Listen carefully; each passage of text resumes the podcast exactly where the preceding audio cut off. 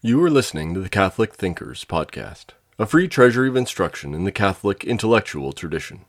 If you enjoy this lecture, please visit us at catholicthinkers.org forward slash donate.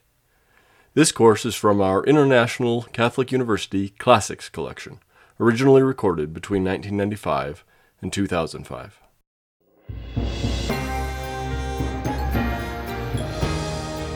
This is the fifth in a series of lectures on the logic of religion. This lecture will focus on Christian conceptions of belief.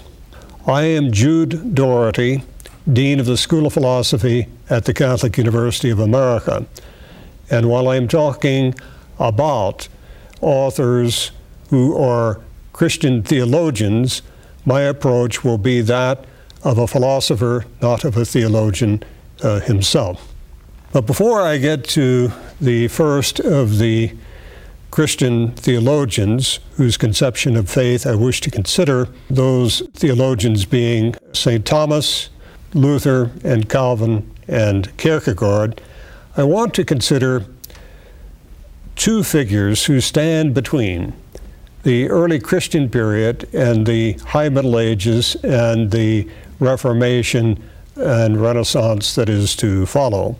And those two figures are Boethius and Ibn Rushd or Averroes, and my treatment of them will be very brief, and then I will begin to look at Thomas on the nature of faith. Now, Boethius, the dates are 480 to 524 AD.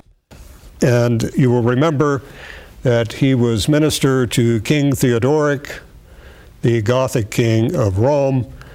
For political reasons, he was sentenced to death and eventually executed. But while in jail, he wrote a book that is of perennial interest to students of every generation who read it, find it surprisingly relevant. Boethius not only wrote the famous consolations, he wrote on geometry, on music, on arithmetic, he translated four works of Aristotle, four logical works uh, known as the Organon of Aristotle.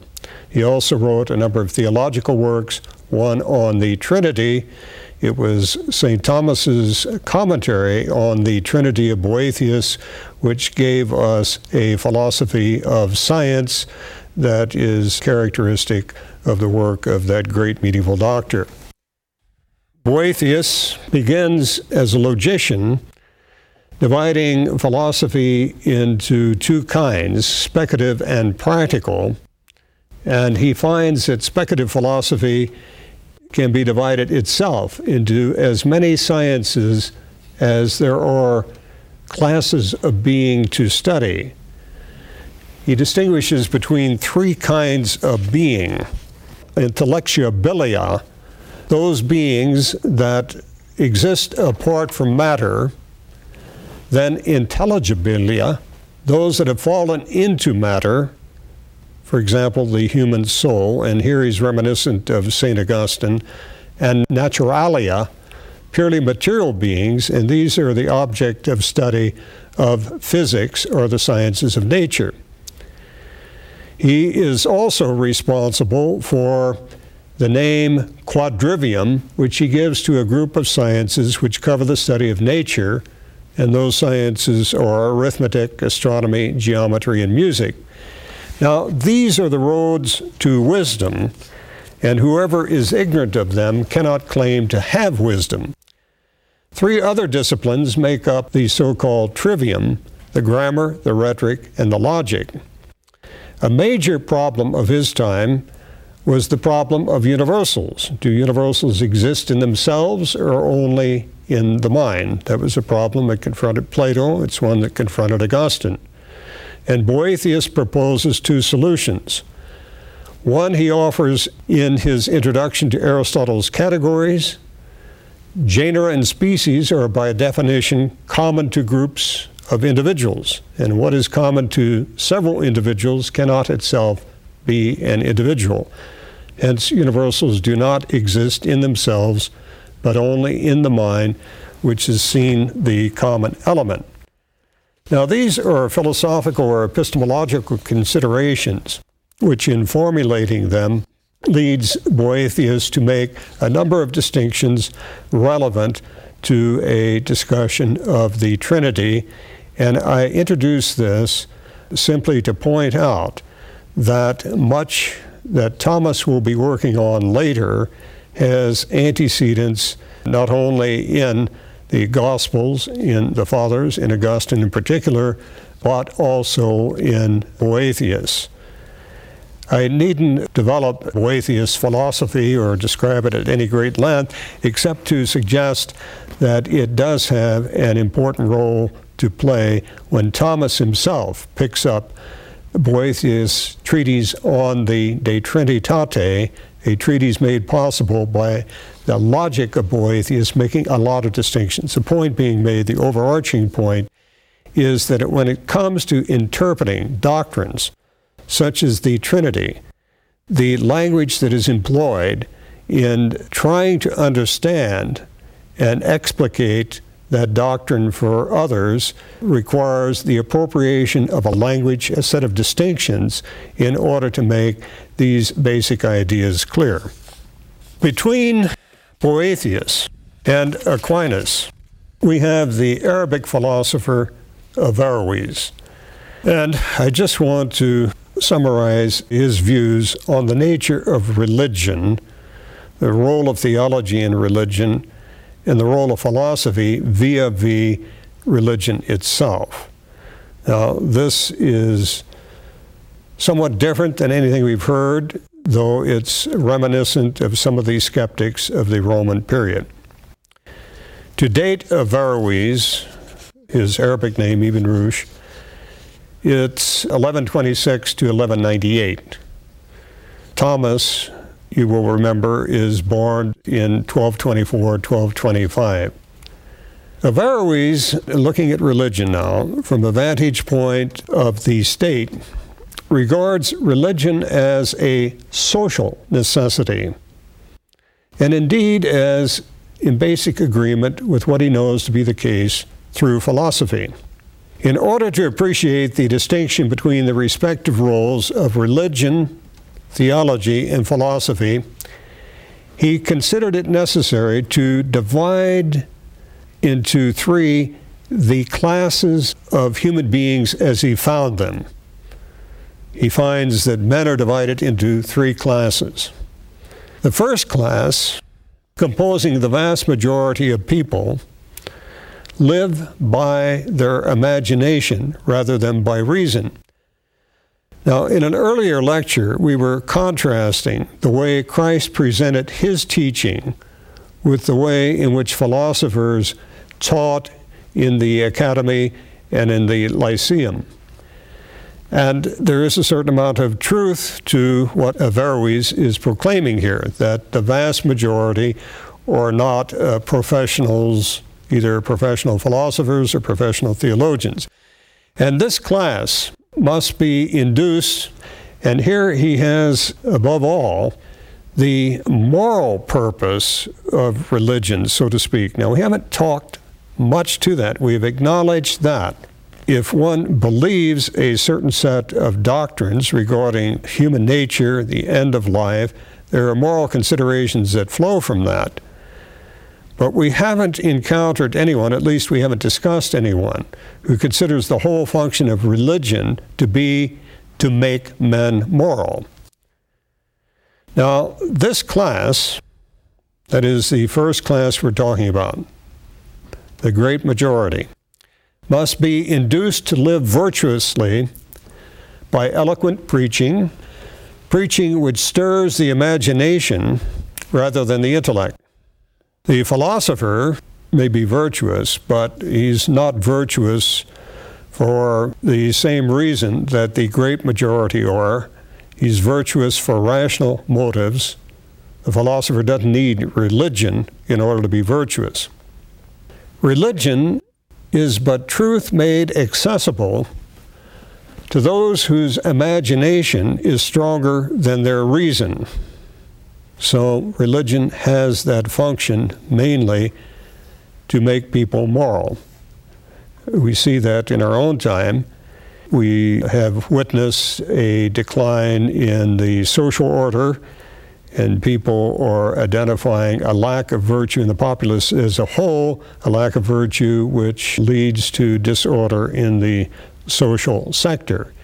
So Averroes certainly has a point here that the state or the secular community has a stake in the presence of religion in the people.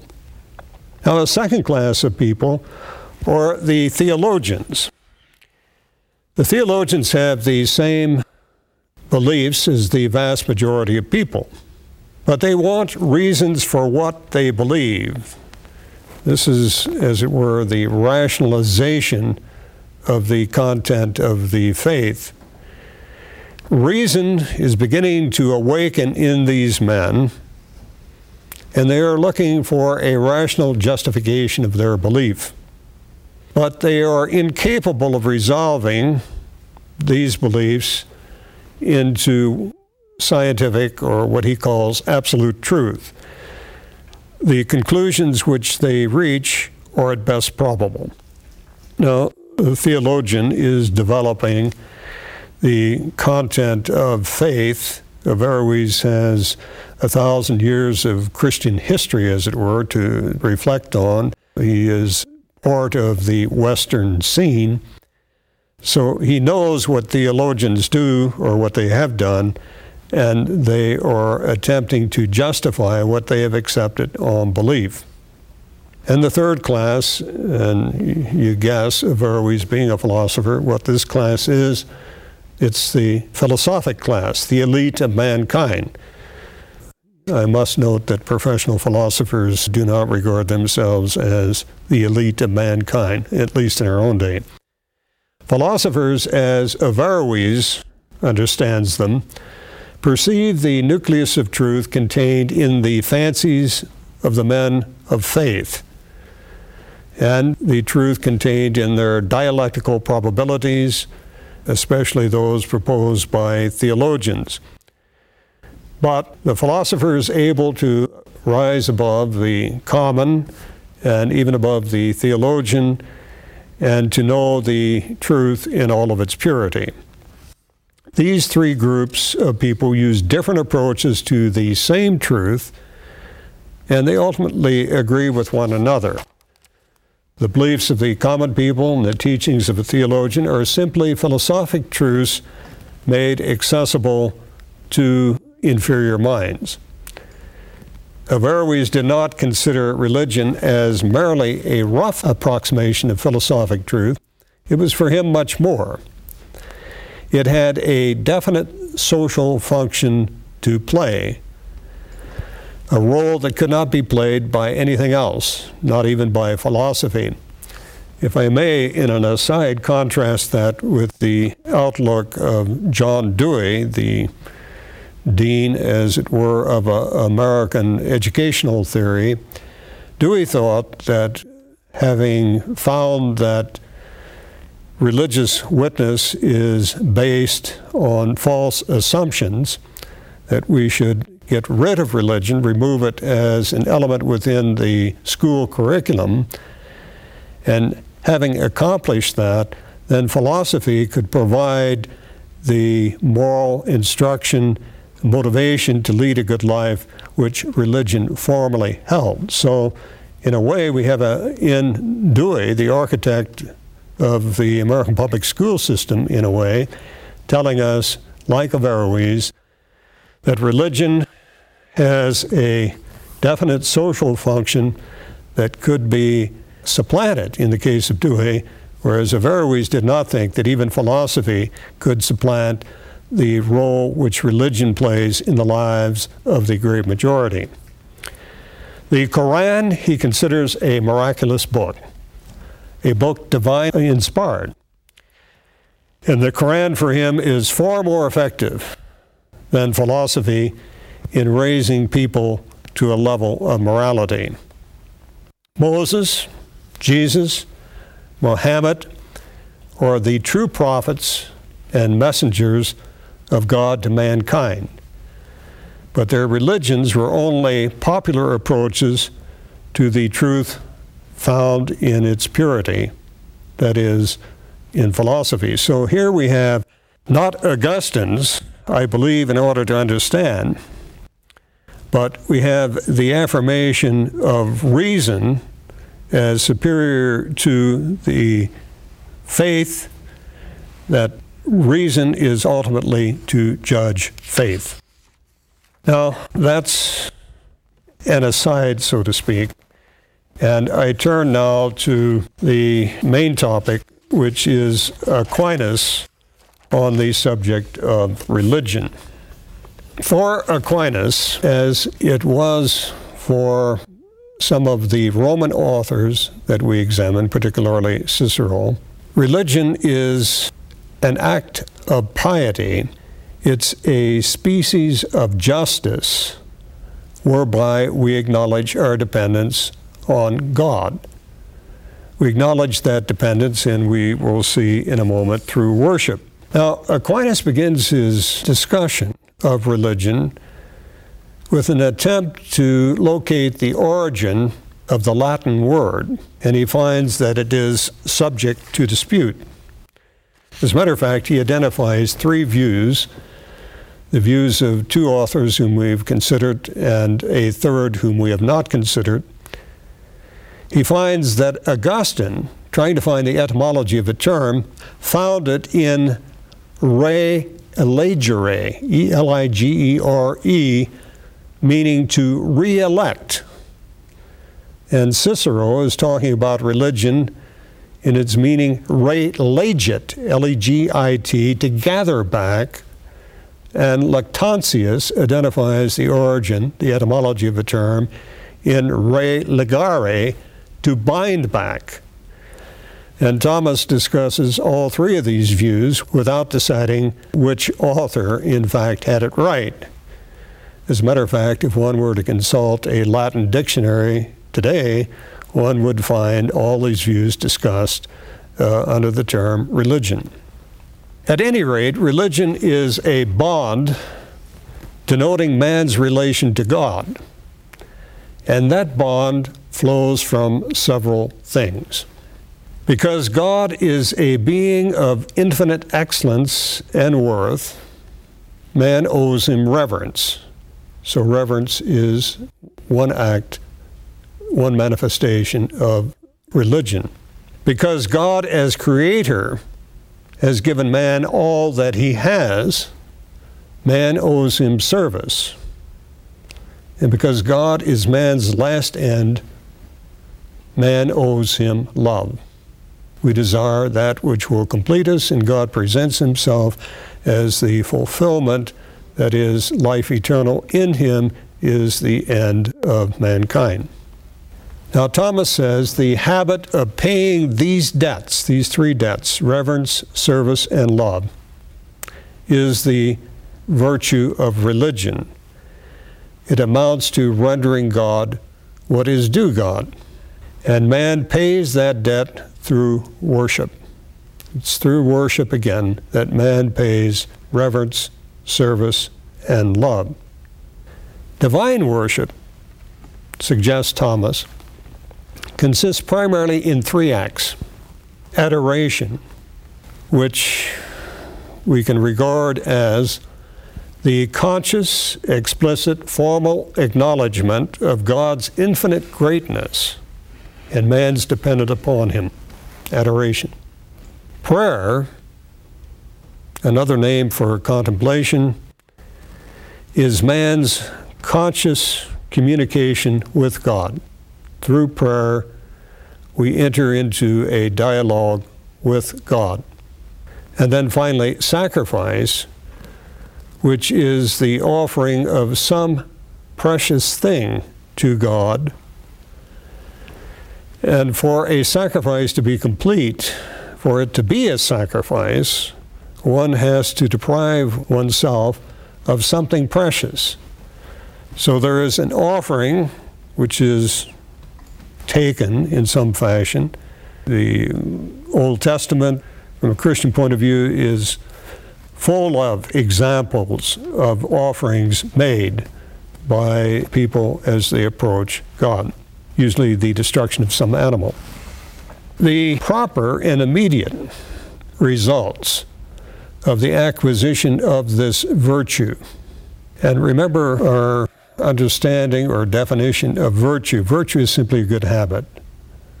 And we said before there can be habits of the intellect, there can be habits of the will, and of the habits of the will, there is four that were identified by Plato, and their identification leads to the affirmation of justice, prudence, temperance, and fortitude.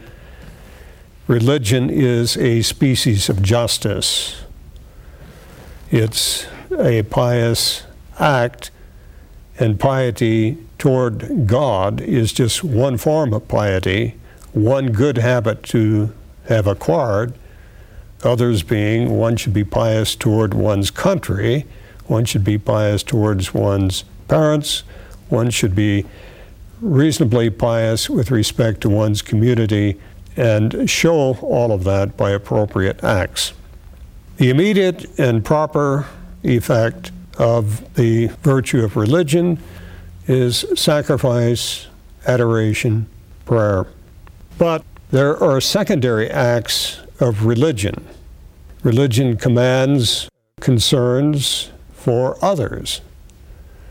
We have operative here the notion of the brotherhood of mankind under the fatherhood of God, that recognizing that others participate, as it were, in the divine we have certain obligations to the others. Religion, secondary acts being attending to the fatherless, to the widows, etc. God's excellence is the basis of worship. That excellence has to be in some fashion apprehended.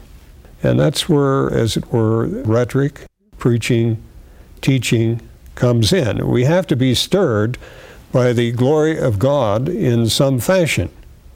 Now, all those things through which reverence is shown belong to the concept of religion, belong to religion, not just the concept of religion. Thomas speaks of devotion as an act of religion, and devotion is nothing else but the giving of oneself readily to the service of God. We talk about husband being devoted to wife, wife being devoted to husband. And this entails acts of the will, a disposition to the other. This always follows some consideration, since the object of the will, the will always follows an apprehension of a good. As a matter of fact, in the face of a good, it's the will's positive response is automatic in a certain sense, there is no merit in loving because we can't help but love that which is good. We can't help but love God, who is the highest good, but of course we have to know that. And that's where the role of teaching, that's where the role of a church really comes in.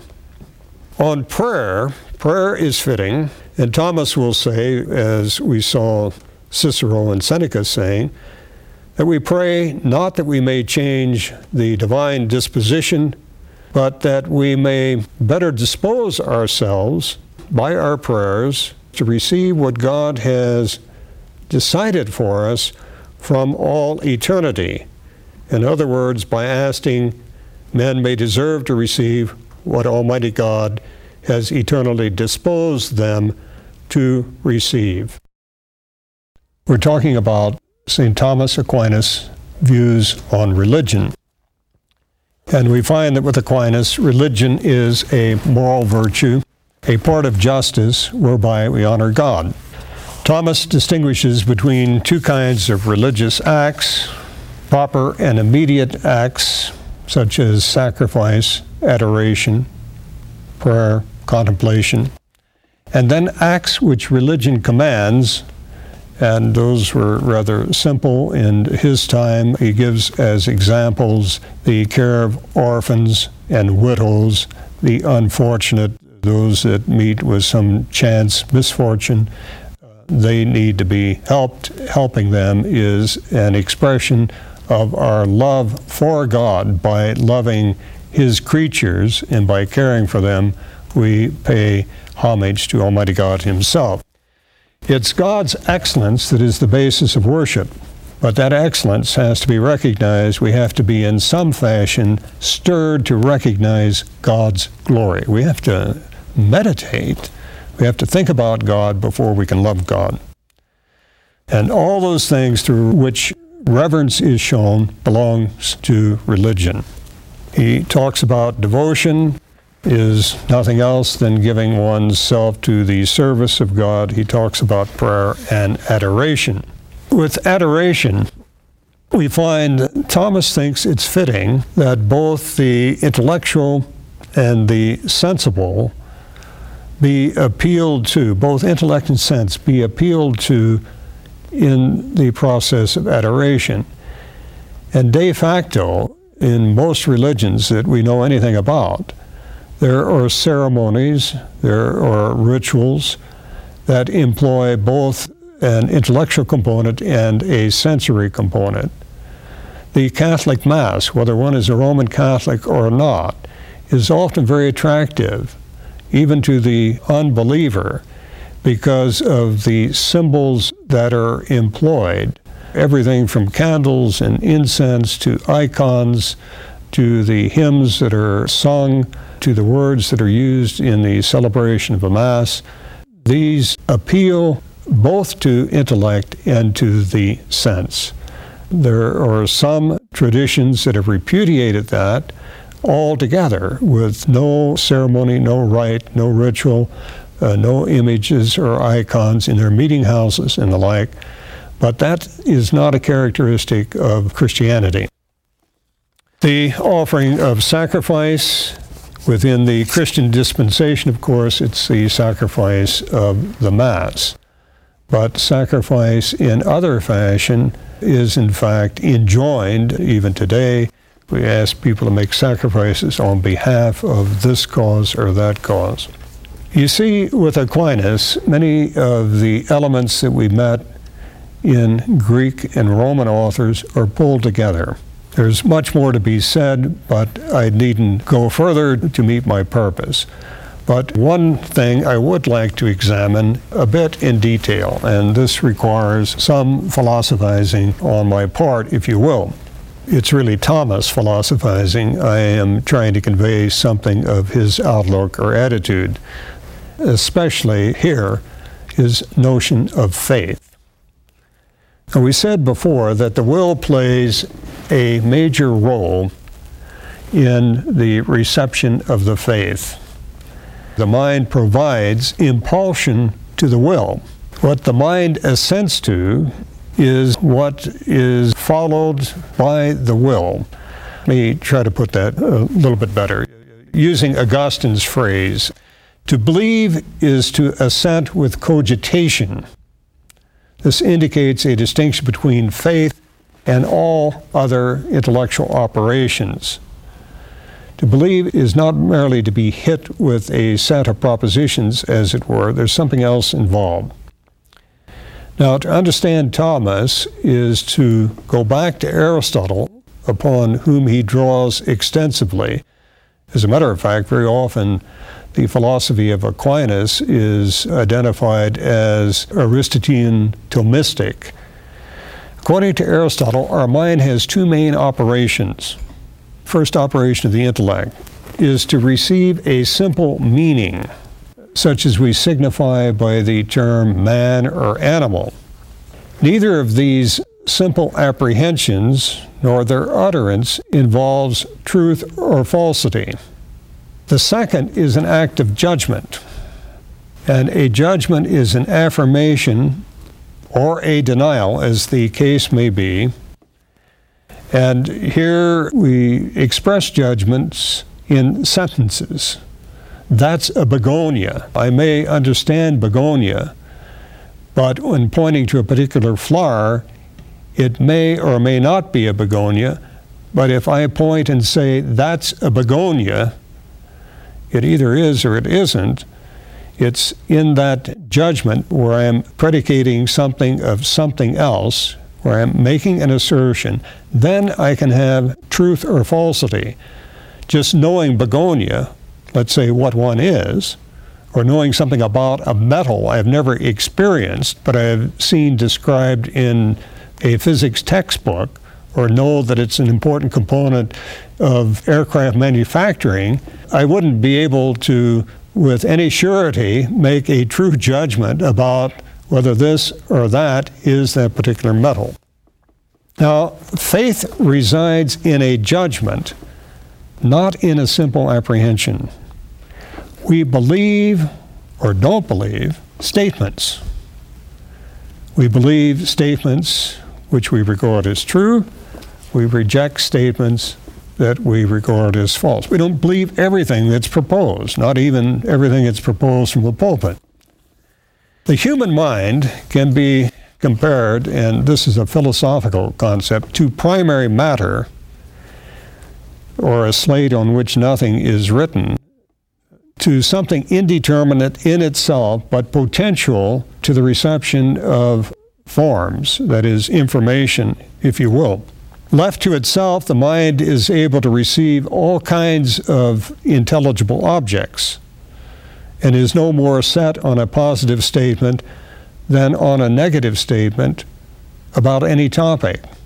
In a way, it's indifference. Now, what removes this indifference? The indifference disappears when it's moved by a factor other than itself to one or the other of the alternatives. And this movement can come out of itself, either from its own proper object, namely the evidence of the truth, or from the will. The will can command the intellect. It has control over our faculties and can command assent even when the object does not seem to command adhesion or adherence. Faced by a yea or a nay, the receptive mind can be affected in various ways. Sometimes it's swayed to one side, sometimes to another, either because evidence is lacking for both, as in problems the answer to which we have no clue, or because the conflicting evidence appears counterbalancing. And this we call a state of doubt. Doubt is the wavering between alternatives. You have to buy a new washing machine, a new dryer, and you walk into any major store, you're confronted with so many options. You doubt which one is better than the other. Sometimes the mind tends more to one side than the other without being entirely committed. You might rely on consumer reports. Sometimes the mind indecision may be partially resolved in favor of one. It's not finally decided. You have an opinion.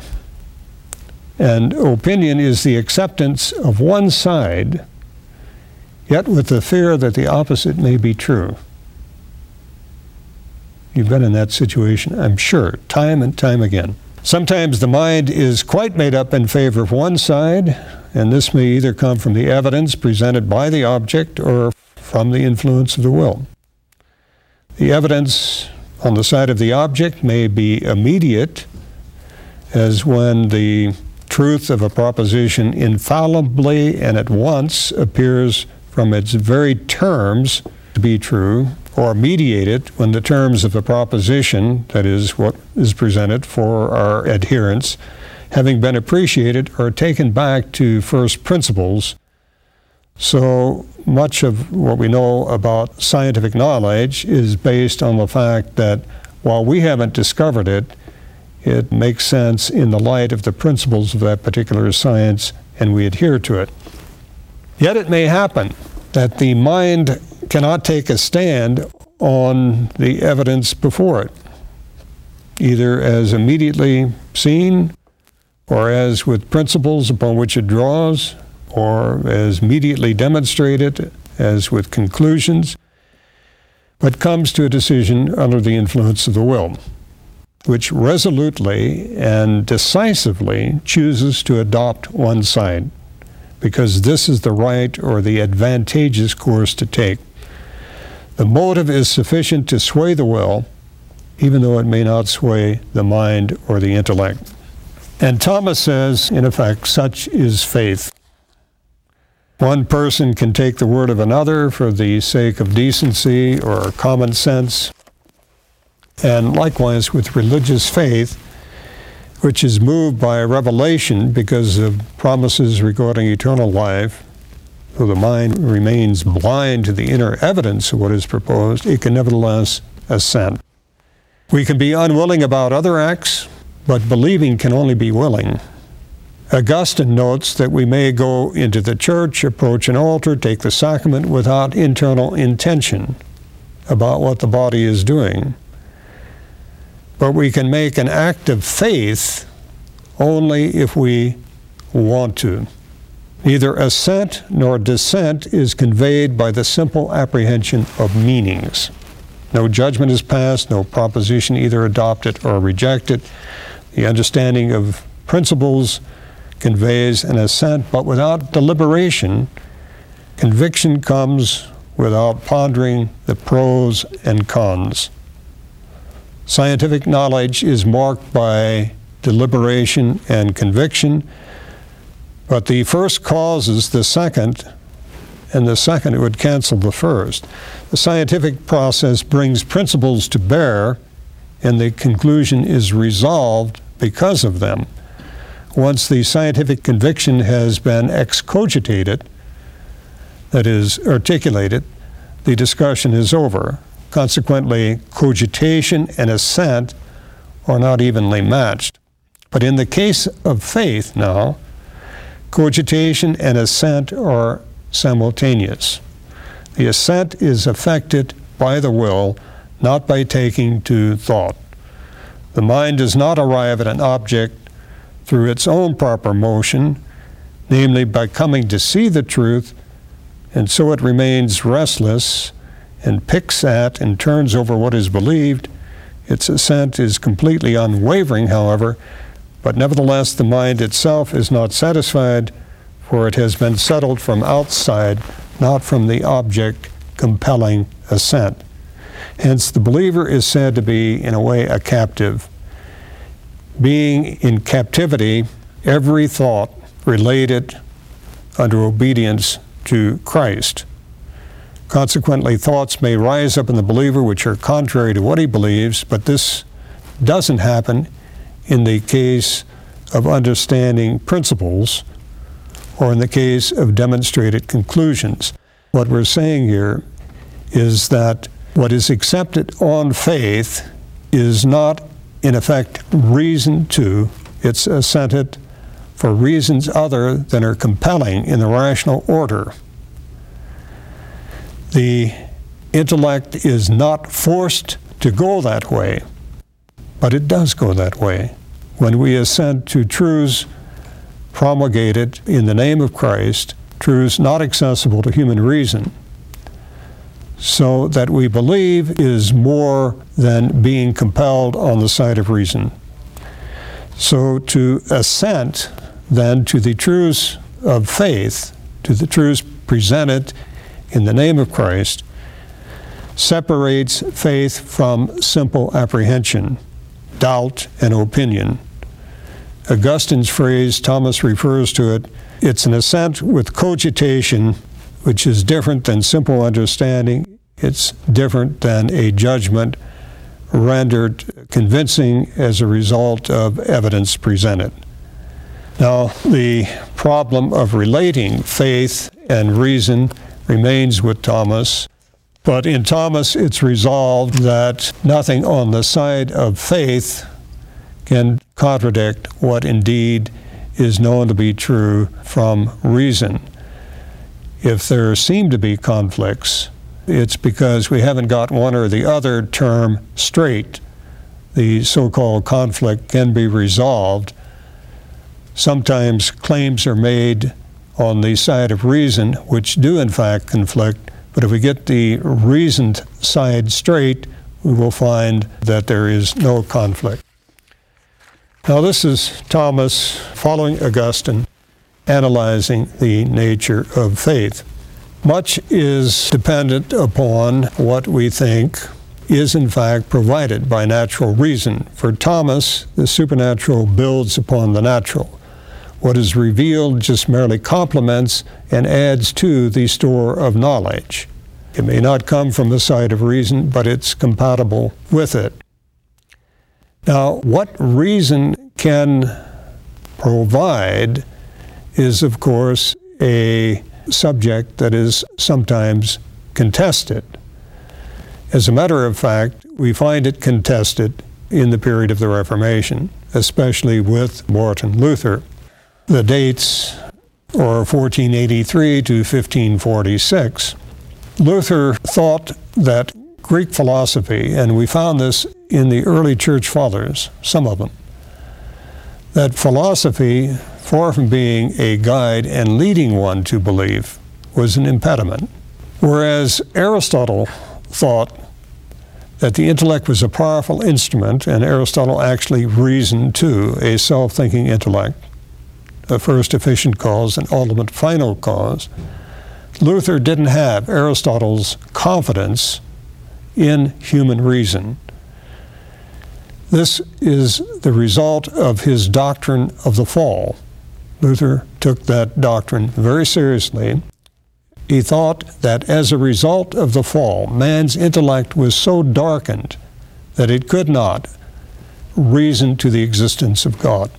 Nevertheless, men are in some possession of some natural knowledge of God's existence. This he took to be more or less an inborn truth of the human mind. Although the natural mind can know that God exists, says Luther, it cannot determine with certainty who or what God is in his own nature. As a consequence of the fall, our intellectual power is darkened and rendered impotent in matters involving the divine perfections. Luther's concept of a philosophy of God, or Luther's philosophy of God, or his concept of the limitations of human intellect, has as its root uh, he was not a metaphysician or what today we would call a theorist of knowledge, an epistemologist.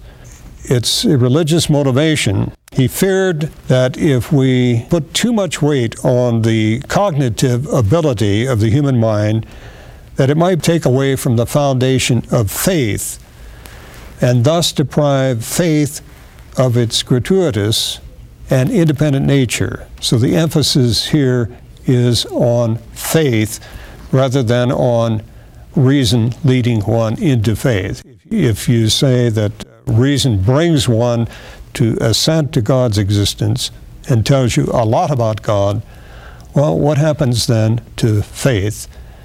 And Luther, whatever else he was, was certainly an analyst of the notion of faith, putting a great deal of emphasis on the merit of faith. Calvin follows him more or less. In the Institutes of Christian Religion, and Calvin now is 16th century, 1509 to 1564, in the Institutes of Christian Religion, he comes to the conclusion, like many before him, that true knowledge or true wisdom consists in a knowledge of God and of ourselves.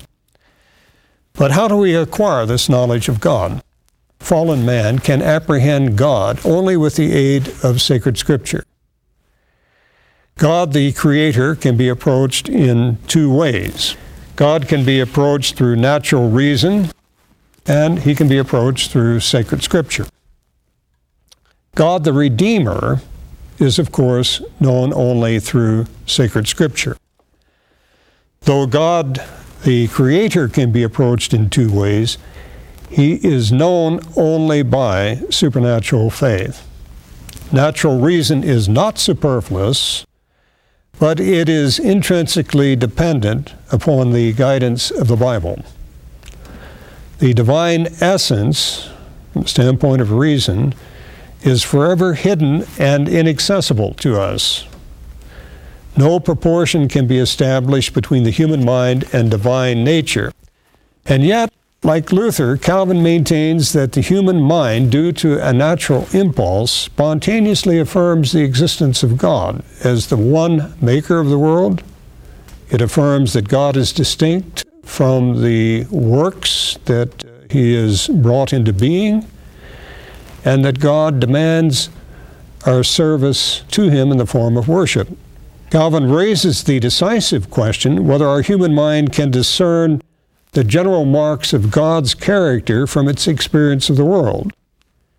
He insists that no answer can be given without adverting to the fall of man, which the pagan philosophers did not know, and which the Catholic schoolmen, like Aquinas and Bonaventure, did not correctly interpret.